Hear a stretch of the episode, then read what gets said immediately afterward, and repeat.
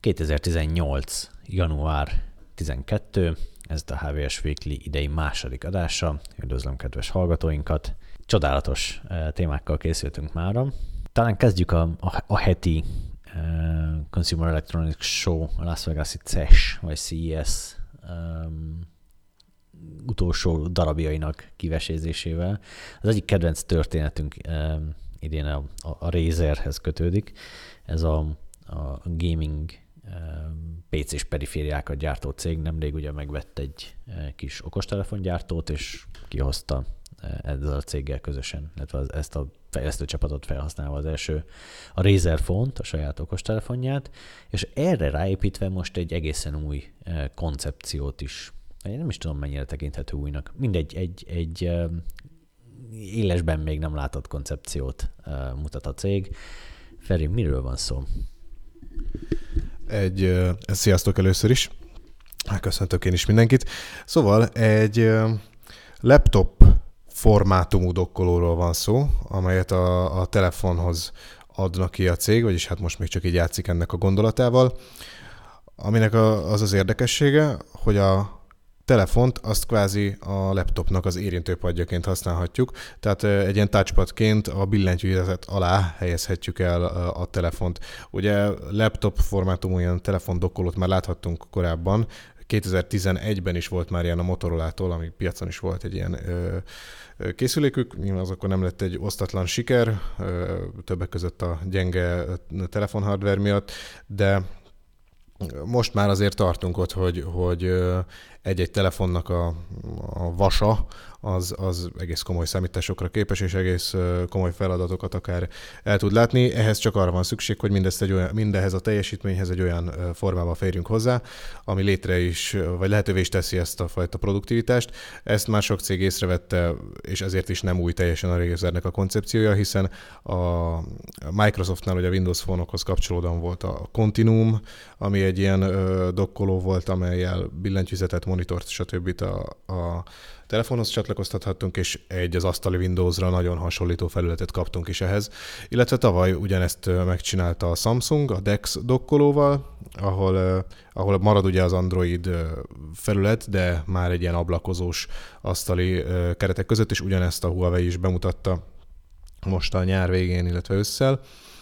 úgyhogy ebbe a, ebbe a sorba szállna be a Razer is, viszont ahogy a cégtől megszokhattuk, kiemelten gaming fókusszal, valahol ez lenne igazából az egyik fő előnye ennek a Razer laptopnak, hogy rákötünk egy normális egeret, és akkor annak az előnyeivel egy ilyen PC-s környezetben játszhatók a, a mobilos, tehát androidos játékok is, amelyhez még ráadásul a touchpad telefonra különböző ilyen, ilyen hotkey-eket, illetve ilyen külön funkciókat is rendelhetünk. Tehát ha jól értem, akkor ebben a, a laptop formájú dokkolóban konkrétan semmilyen tehát feldolgozó egység nincsen. Ez a, a telefonnak használja a processzorát, a telefonnak használja a memóriáját, annak az adatkapcsolatát használja. Gyakorlatilag egy akut, egy billentyűzetet és egy kijelzőt ad hozzá, illetve azt, hogy innentől fogva ezt a rendszert laptopként használhatjuk. Ehhez egyébként még itt hozzátenném, hogy hozzá tesz még 200 GB tárhelyet is, tehát hogy van ennek egy saját tárolója a laptopnak, de feldolgozó egység, meg ilyesmi is benne. Portokat ad, ugye teljes értékű USB portokat, illetve kijelzőt billentyűzetet valóban. És három teljes feltöltésre elég akut. Uh-huh. Tehát akkor ezt tölti is a telefont, amikor, amikor beledokkoljuk. Ezt egyébként, ha jól sejtem, akkor azt teszi lehetővé ezek ezt a egy viszonylag régi koncepciónak az új reneszánszát, hogy a,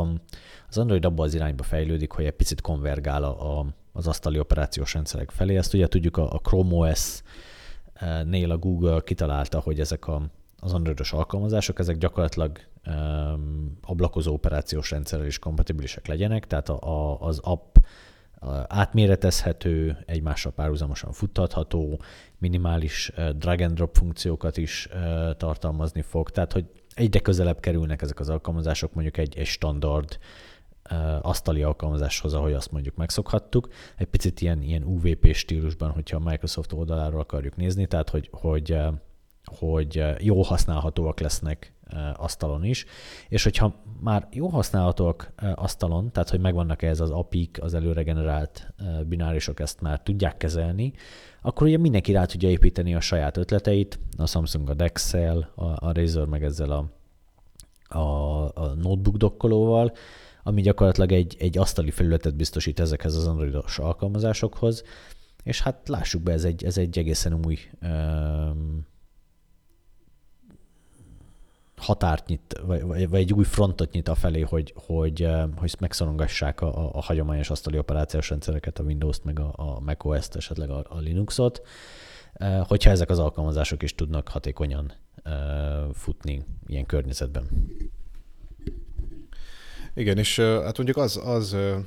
még kérdéses, hogy egy ilyen szegmens, mint mondjuk a, a gamerek meg lehet-e fogni ezzel a koncepcióval, tehát hogy ők a laptopon akarnak-e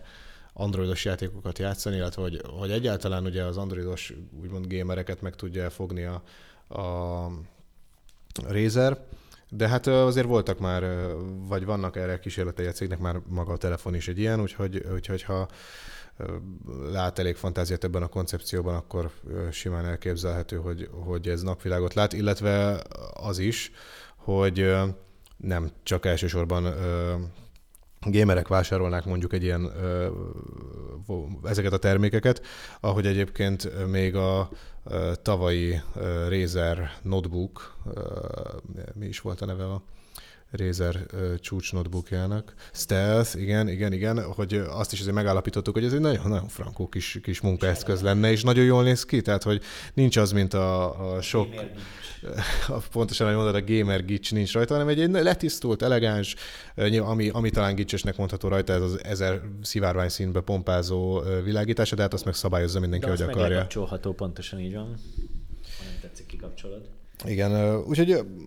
igazából ez, ez egy érdekes koncepció. Azt még érdemes hozzátenni, hogy az Apple-nek van egy nagyon hasonló szabadalma, még illetve, hogy ezt ma egyszer már kiveséztük a valószínűleg több más cégnek is, de az apple ez így elő is került, hogy a, a MacBookoknak a touchpadja helyére lehet a szabadalom szerint egy iPhone-t bedokkolni, de itt, itt, itt ha jól emlékszem, egy konkrét MacBookról van szó, tehát nem csak egy ilyen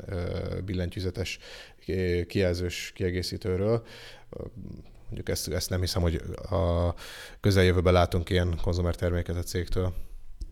Egy dolog jut eszembe, még az Asusnak volt korábban egy olyan tablet szériája, amiben bele lehet dokkolni a, a telefont, és erre felcsatolni egy billentyűzetet, tehát gyakorlatilag abból is össze lehetett legózni ugyanezt a, a, a felállást, hogy, hogy kvázi egy, egy billentyűzetbe dokkolt tablet, ami, amit meg a, a beledokkolt telefon hajt, ott ugye nem volt ablakozó operációs rendszer, az csak egy tabletes Android. Azt viszont egész ügyesen már akkor megoldotta a cég, hogy, hogy a, a rendszer nagyon-nagyon kellemesen és könnyen tudott váltani tablet megjelenítés, meg, meg okostelefon megjelenítés között, és azt az alkalmazások is elég könnyen kezelték, amit meg nem, azt így gyorsan újraindította a háttérben a rendszer, úgyhogy gyakorlatilag beledokkoltad a telefont a tabletbe, és így gyakorlatilag kaptál még egy splash screen-t, és, splash screen-t, és visszajött utána a maga az alkalmazás. Az hát nem talált pozitív visszhangra a felhasználók oldaláról, az gyakorlatilag kukázta a gyártó egy idő után ezt a koncepciót. Nem biztos, hogy a koncepcióval volt a gond, lehet, hogy, hogy túl drága volt a termék, vagy, vagy nem volt annak jó a minősége, vagy, vagy nem volt elég gyors hozzá. De igen, tehát hogy viszonylag régi koncepcióról van szó. Pont az ablakozó androidos appok miatt viszont, viszont reneszánsza lehet ennek. Igen, egyébként a, még a DEX-es tapasztalatok alapján, ugye azt, azt annak idején mi is kipróbáltuk, és tényleg tehát el lehet ezzel egy, egy munkanapot már rendesen evickélni, tehát nincs, nincs ezzel probléma, de nyilván miután evickélni lehet azt a munkanapot, azért van is hova fejlődni. Nagyon sok minden azért az Android-tól örököl ez a történet, tehát például a, a jobb klik az, az egérrel nem váltik jobb klikké ezen a felületen, hanem az egy hosszú klik, ahogy a hosszú megnyomás a, a telefon felületén, és, és nagyon hasonló örökségek azért vannak itt, amik, amik kicsit furcsává, meg, meg nehezebben kezelhetővé teszik ezt a megoldást, de ennek ellenére látjuk azt, hogy, hogy e felé halad a terület, és már nem egy olyan elrugaszkodott, meg nem egy olyan egyedi, egy-egy gyártónak a kis saját ötlete ez, hogy, hogy ne lehessen ebből valami. Meglátjuk, hogy mennyire tud egymás felé konvergálni ez a, ez a néhány platform. És jöjjön akkor az eheti kedvenc VTF-ünk, hogyha a múlt heti mondjuk a, a Spectre meg a, a Meltdown volt, akkor az idei, vagy ez eheti, nekem legalábbis, ez az Apple és az iCloud for China, eheti hír, hogy a, az Apple gyakorlatilag úgy döntött, hogy a, a kínai felhasználók esetében a felhős szolgáltatások üzemeltetését azt egy kínai partnerére bízza. Ez a kínai partner egy egy helyi kínai állami vállalat, amely 100%-ban állami tulajdonban van és, és állami irányítás alatt is van, és ő, ez a cég üzemelteti ezeket a szervereket, üzemelteti magát az iCloud szolgáltatást, ami ugye a fotók szinkronizálása, üzenetek kezelése, jegyzetek, szinkronizálás, backupok. A backupok egyébként azért különösen érdekesek, mert gyakorlatilag a telefonon lévő összes adat benne van ebben a backupban, és hogyha megfelelő a kulcskezelés, akkor ez a szerver oldalon is teljesen hozzá tud férni a, a, az adott szerv, aki ezt, aki ezt letárolja. A, az Apple mindezt azzal indokolja egyébként ezt a lépést, hogy átadja ezeket a, a, a szerver farmokat teljesen, hogy így tud megfelelni a kínai eh, szabályozásnak. Hát a kínai szabályozás meg azt írja elő, ugyanúgy, ahogy egyébként eh, néhány Európai Uniós, illetve mondjuk egy orosz szabályozás is, hogy a, a kínai állampolgárok adatait kínai szervereken kell tárolni. Ennek pragmatikus okai vannak, a, a helyi hatóságok így tudják garantálni, hogy a saját jogkörükön belül marad, tehát elérhető közelségben marad számukra ez az adat, úgyhogy ha valamilyen ügy kapcsán nekik szükségük van egy beszélgetésre, valamilyen személyes adatra, levelekre, bármire, akkor ezt be tudják kérni az adott szolgáltatótól, és nem kell mondjuk egy, egy nemzetközi procedúrát indítaniuk, ami mondjuk egy, egy Kína Egyesült Államok viszonylatban legalább kétesélyes, de, de jó eséllyel abban is zárulhat, hogy ezeket az adatokat nem kapja meg a cég illetve nem kapja meg a hatóság. Ezt azzal kizárja ugye a, kínai hatóság, hogy ezek garantáltan ott vannak helyben. A hasonló megfontolásból indították az oroszok is ezt a projektet. A, németeknél egy picit másképp van, illetve az Unióban egy picit másképp van. Ott, nyilván ott is szempont az, hogy, hogy legyenek ezek az adatok azért a hatóságok kezelügyében, de legalább ilyen fontos az is, hogy, hogy más hatóságoknak viszont ne legyen a kezelügyében. Tehát, hogy, hogy a, a, a, az uniós állampolgárok adatai viszont ne kerülhessenek olyan e, fennhatóság alá, ahol azoknak a, a biztonságát, vagy a, a, a kevésbé demokratikus rezsimek behatását elől ne lehetne őket megvédeni. És gyakorlatilag itt ezzel a, kellős közepén is vagyunk ennek a, ennek a vitának, hogy milyen hatós, tehát hogy alapvetően alapállásból mondhatjuk azt, hogy hát igen, a hatóságoknak, a jó szabályozott hatóságoknak bizony hozzáférést kell nyújtani az adatokhoz. Egy jogállamban, ez egy liberális demokráciában ez alap, hogy Nyilván a hatóság nem férhet hozzá mindenhez, megvan annak a, annak a törvényi keretei, hogy mikor kérhet be adatot, adott esetben mondjuk egy, egy kvázi házkutatási parancs, vagy egy, egy, egy bírói végzés, vagy, vagy hasonló dokumentum birtokában kérhet be adatot, azt viszont csak akkor kapja meg, hogyha van egy megfelelően alátámasztott kérés, erős gyanú, veszélyhelyzet, stb. Tehát ennek egy, egy jól meghatározott jogi keretei vannak, nem csinálhat a hatóság azt, amit akar. Ez még a, a hírszerzőkre is igaz, rájuk is vonatkozik. Nyilván néhány lazább törvény, de rájuk is vonatkozik törvény, és rájuk is vonatkozik megkötés. És mindez ugye nem igaz, hogyha az állam, amiben élünk, az nem egy jogállam, hanem egy, egy diktatúra vagy egy, egy autoritár rezsim, ahol ezek a megkötések mondjuk elvben léteznek, vagy a, a törvény ben le vannak írva, de azok betartásával viszont senki nem foglalkozik. Hát ugye Magyarország sajátos történelmével pontosan tudjuk, hogy, hogy egy ilyen rezsim hogyan működik, és pontosan tudjuk, hogy, hogy itt a, az alapvető emberi jogokat ezek a rezsimek nem tisztelik. Nem, a, a magánszféra védelmére ezek sok erőfeszítést nem fektetnek. És nyilván egy ilyen rezsim esetében viszont teljesen vállalhatatlan az, hogy egy, egy szolgáltató, egy cég, aki a, akinél, akiben megbíznak a, a felhasználók, az így az összes adatot ráborítsa a, a, szó, a hatóságokra, és, és bármihez, illetve mindenhez kérdezés nélkül hozzáférést adjon. És hát ugye ez az, amiért eredetileg a Google 2010-ben kivonult Kínából. A kínai hatóságok rendkívül agresszívan ugye, elkezdték feltörni a, a kínai demokrata aktivisták különböző Gmail fiókjait, phishing támadásokkal, célzott támadásokkal hackelték a, a számítógépeiket, tehát PC-ket, mert magát a Gmail nem tudták feltörni, tehát jelszólopás, kilogger, stb. És a Google többször figyelmeztette, a, vagy többször konfliktusba került a hatóságokkal, hogy ezt, ezt tényleg ezt nem kéne. Míg végül oda jutott a Google, hogy ezt tehát nem tud megfelelő minőségű, vagy megfelelő típusú szolgáltatást nyújtani a, a saját felhasználóinak, úgyhogy inkább kivonul Kínából. Ebben még benne volt egyébként ott a kereső találatok cenzúrája is, ezt a Google nem akarta bevállalni és, és 2010-ben kilépett Kínából. Eh, hogy ennek mekkora hatása volt, azt, azt azóta tudjuk, tehát hogy a cég által hagyott űrben fel tudott nőni egy Tencent, fel tudott nőni egy Alibaba, fel tudott nőni rengeteg eh, kínai eh, online szolgáltatás, amelyek most gyakorlatilag elképesztő bizniszeket generálnak ott. Ugye onnan hiányzik a, a a, a tej, tehát létezik Android, mert ez egy, ez egy nyílt forráskodó operációs rendszer, eh, annak a forkja az AOSP alapokon, eh, gyakorlatilag minden ízben elérhető, a kínai okostelefonokon eh, nincs is ugye a Google ökoszisztémája rajta, viszont hiát, hibátlanul van ott alkalmazásboltól, Gmail klónig, mindenféle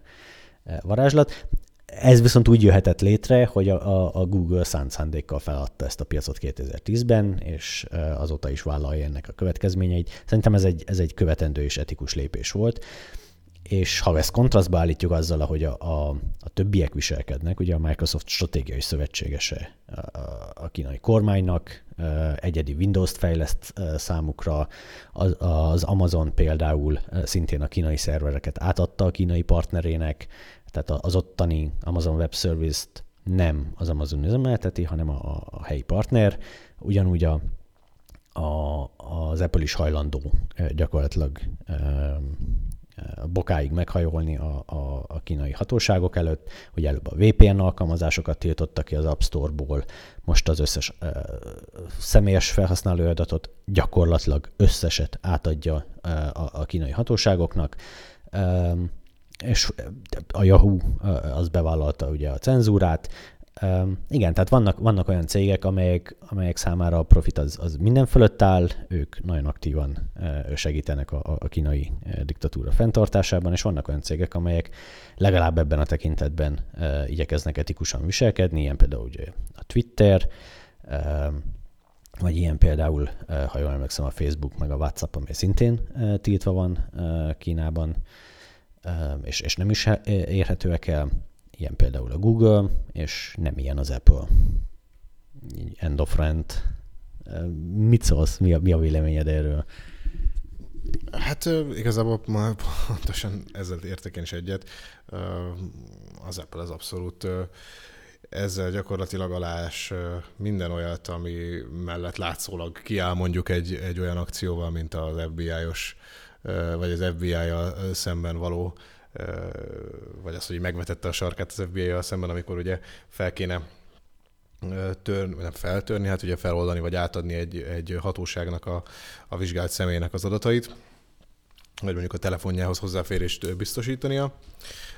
Ez itt, ez itt mind elveszik gyakorlatilag ez a törekvés, hiszen nem csak egy egyébként a, a hatóságok által megalapozottan gyanúsított valakinek a, a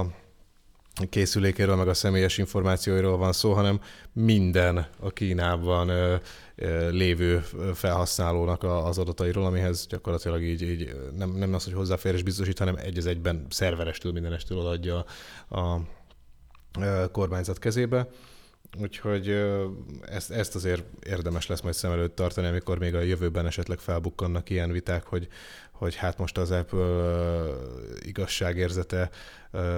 vagy a mellett kell kiállni, vagy épp a, a mondjuk egy FBI mellett egy ilyen, egy ilyen vitában, hiszen hát az Apple-nek is csak a, az USA határaig terjed ki ez az igazságérzete. Paradox módon ugye pont ott, ahol ahol ő ezt megteheti. Tehát egy jogállamban igenis megvetheti a sarkát, és mondhatja azt a, az FBI-nak, hogy ez nem egy legális adatbekérés, menjen az FBI a bíróságra, és a bíróságon kérje be. És ugye ez az a per, amit végül is az FBI nem vállalt be, mert ez egy olyan precedens teremthetett volna, ami, ami lehet, hogy az FBI-nak nem jön be, úgyhogy végül is a fekete piacon vásároltak, hogy emlékszem, egy millió dollárért sebezhetőséget, amivel fel tudták törni az iPhone-t. Ezt később az Apple már kipecselte. De igen, tehát hogy ott viszont, ahol a, a, a törvény és a jogállam adja meg a lehetőségeket a védekezésre, ott, ott, ott ezt az Apple kihasználja. Ott viszont, ahol, ahol bizony elúszhat a profit, mert ki kell vonulni az országból, hogyha nem felelnek meg a törvényeknek, akkor ott egy ilyen döntési helyzetben azért csak letörlik a VPN napokat, csak átadják az adatokat. Jó, és akkor vándoroljunk tovább egy, egy, egy másik kínai-amerikai sztorira nagyon szépen megfúrták a, a Huawei-t Amerikában. Ez egy, ez egy szintén régi sztori, a, a Huawei-ről tudjuk, hát legalábbis nem is tudom, hogy ezt mennyire mondhatjuk, hogy tudjuk, de inkább azt, inkább azt mondom ezért, hogy, hogy, hogy, hogy sejtjük, hogy, hogy igen szoros köte, kötelékei vannak a, a kínai katonasághoz, legalább olyan szinten, hogy, hogy a, a cég alapítója az katona volt a, a kínai hadseregben. Jó, a kínai hadsereg ez egy, ez egy igen jelentős méretű szervezet, tehát hogy ez viszonylag sok emberről elmondható, de a, a, a, akkor mondjuk úgy, hogy azt, amit biztosan tudunk, az az, hogy a, az amerikai kormányzat, illetve az amerikai politikusok szerint a Huawei jelenleg is aktív részese és aktív, hát igen, aktív részese és aktívan működik együtt a, a kínai hadsereggel, a kínai hírszerzéssel, és, és nagyon aktívan vesz részt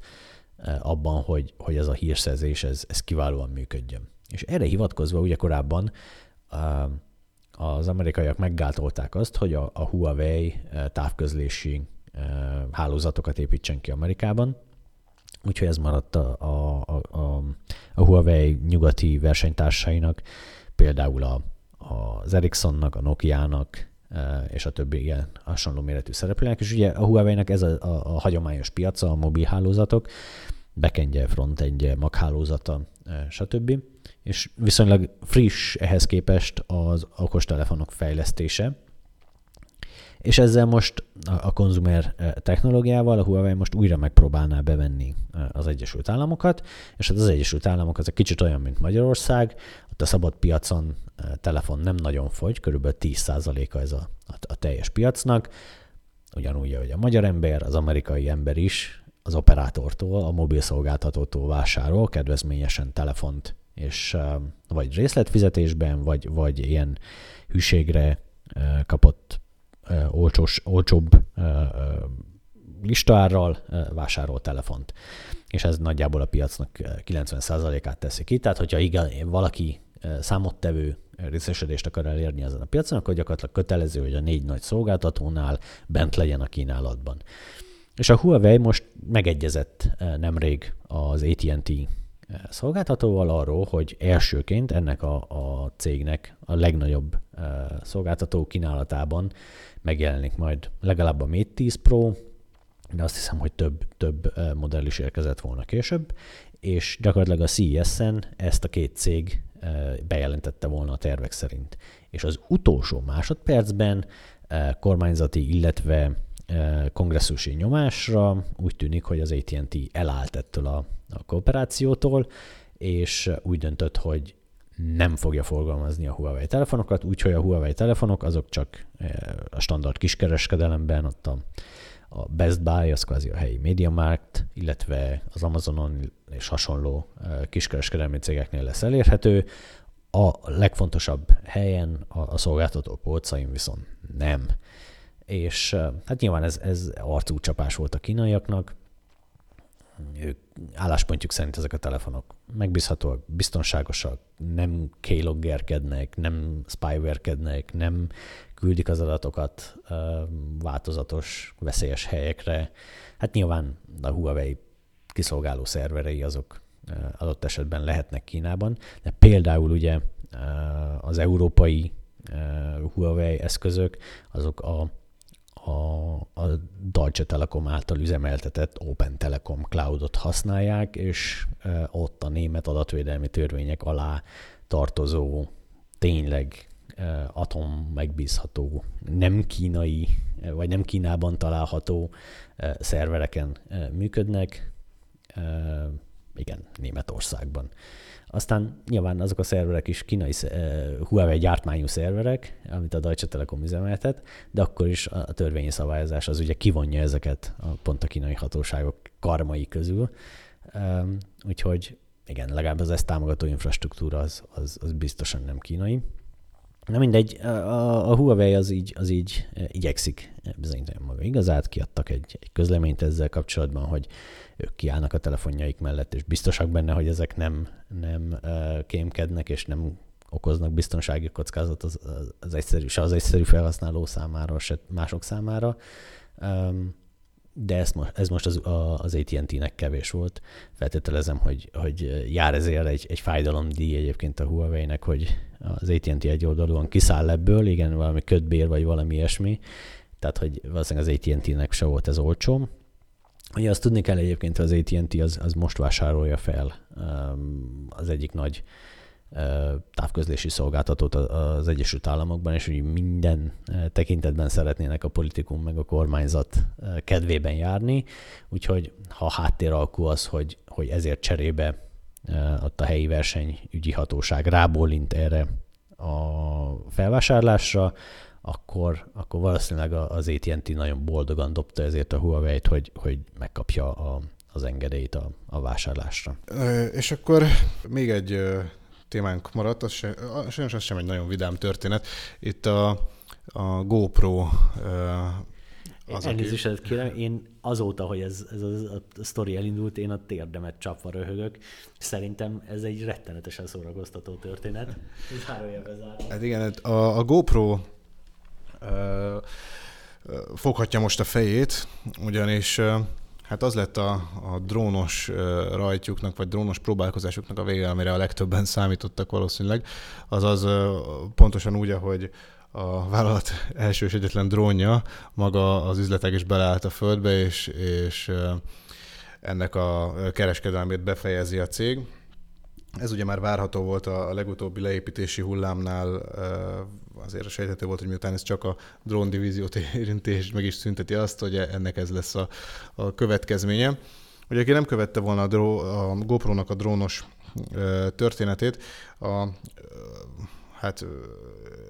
beszédes nevű Karma drónról van szó, amely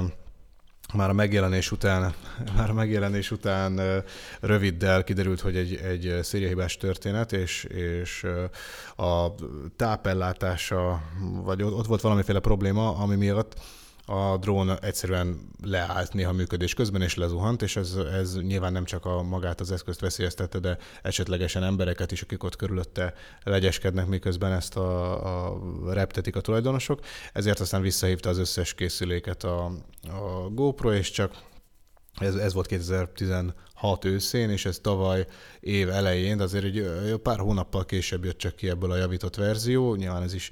kiesett egy, egy komplet ünnepi szezon már ekkora a GoPro-nak, és hát szerencsétlenségére közben a DJI, ugye a legnagyobb dróngyártó is kijött új ilyen kompakt drónnal, tehát még egyébként kompaktabban, mint ez a, a karma, aminek ez volt, ugye ez, ez volt az egyik ilyen hirdetett előnye, hogy nagyon kicsi össze lehet hajtani, hát is és, és nagyon jól lehet vinni bármilyen túrára, stb. Közben kijött a DJI-nak a saját megoldása még kisebb, még jobb, mögötte nyilván a dróngyártónak a, a végtelen tapasztalatával, úgyhogy hát sajnos a karmának esélyese volt, főleg így, hogy egy visszahíváson is túl volt a történet. Az eladások egyébként az új verzió, vagy a javított változatnak a kiadása után se javultak igazából,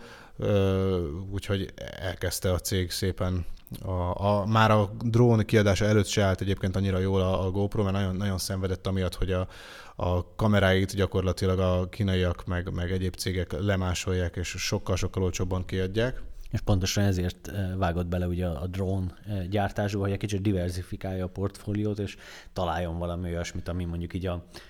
a kamerákkal kombinálva, ugye a drónos kamera az egy, az egy standard eh, felhasználási módja a drónnak, hogy találjon egy olyat, ami mondjuk így, így kiegészíti a, a kameragyártást, mert azt, azt szorongatják most már nagyon az olcsó kiadások hát nem jött be a kiruccanás. Sőt, nem csak, hogy nem jött be, de még, még rontott is a helyzeten, ugye ez az egész kudarca. Úgyhogy, úgyhogy volt egy három leépítés az elmúlt nagyjából egy éves időszakban, még az elég komolyak, tehát ilyen két-háromszáz fős leépítésekről beszélünk. Rengeteg embertől megvált a GoPro, így igyekezve költségeket csökkenteni, és hát most, mint látjuk, visszatért a, a kaptafához, és marad a kamera gyártásnál. Egyébként itt most bevetett egy egész érdekes trükköt, meglátjuk, hogy ez, ezt a, a piac mennyire hálálja meg a cég számára de ö, egy egyedi képfeldolgozót kezdett használni a, a készülékeiben, méghozzá egy GP1 ö, csipet. Ez ö, ez a Sosaio Next nevű chipgyártónak a, a terméke, és ugye ebbe az a különlegesség, hogy ezt kifejezetten a GoPro számára készítik, az ő számára tervezték, a, így teljesen egyedi funkciókat tud ahhoz kötni, meg kérni a, a gyártótól a, a GoPro, és, és ténylegesen lehetősége van arra, hogy megkülönböztesse magát a, a piacon, ugyanis eddig ugyanazokat az Ambarella chipeket használta a cég, amit mindenki más is, tehát hogy ez, ez, egy, ez egy a piacon hozzáférhető történet. Ugyanezt veszi meg a, a kis kínai GoPro klón készítő, mint, mint maga a GoPro, és legyártja gyakorlatilag a GoPro-éval megegyező minőségű töredékáron kínált kameráit. Úgyhogy ez, ez egy észszerű lépés a, a kameragyártótól, hogy, hogy akkor, akkor most valamilyen módon legalább így hardveresen is megkülönböztetjük magunkat. Persze az kérdés, hogy a tömegek számára ez mennyire lesz vonzó, mert tényleg uh, nyilván egy nagyon magas, vagy akár, akár így az élét is képviselik a GoPro kamerák a, a sportkamerák piacának, csak kérdés az, hogy, hogy tudnak-e annyival jobbak lenni, hogy megérje azt az, azt az ár pluszt kifizetni, amit produkálnak ezek az eszközök, hiszen azért nem, nem egy 5-10 százalékkal drágább kamerákról beszélünk a GoPro esetében, hanem tényleg az 5-6 szorosát is, is elkeretik mondjuk egy ilyen kínai klónénak, de még ha egy, egy, még egy jobb minőségű, tényleg egy, egy jó minőségű rivális is fele áron meg lehet szerezni a GoPro-hoz képest, úgyhogy meglátjuk, hogy ez majd mit hoz a, a cég számára ez, ez az új kezdeményezés, illetve vagy próbálkoznak-e még valamilyen mással ismét egy, egy ilyen portfólió frissítésre, hogy, hogy akkor ne csak kamerák legyenek, hanem valami egyéb, de az biztos, hogy, hogy azért kétszer meggondolják még mielőtt belevágnának valami hasonlóba így a, a következő időszakokban. És nagyjából ennyi volt már, amit így a hétről érdekesnek tartottunk újra fellapozni. Köszönjük a velünk tartottatok. Jövő héten találkozunk, akkor remélhetőleg már Oliver is velünk lesz. A viszontlátásra, viszont hallásra. Én Gáfi Csaba voltam. Én pedig Lás Ferenc. Sziasztok!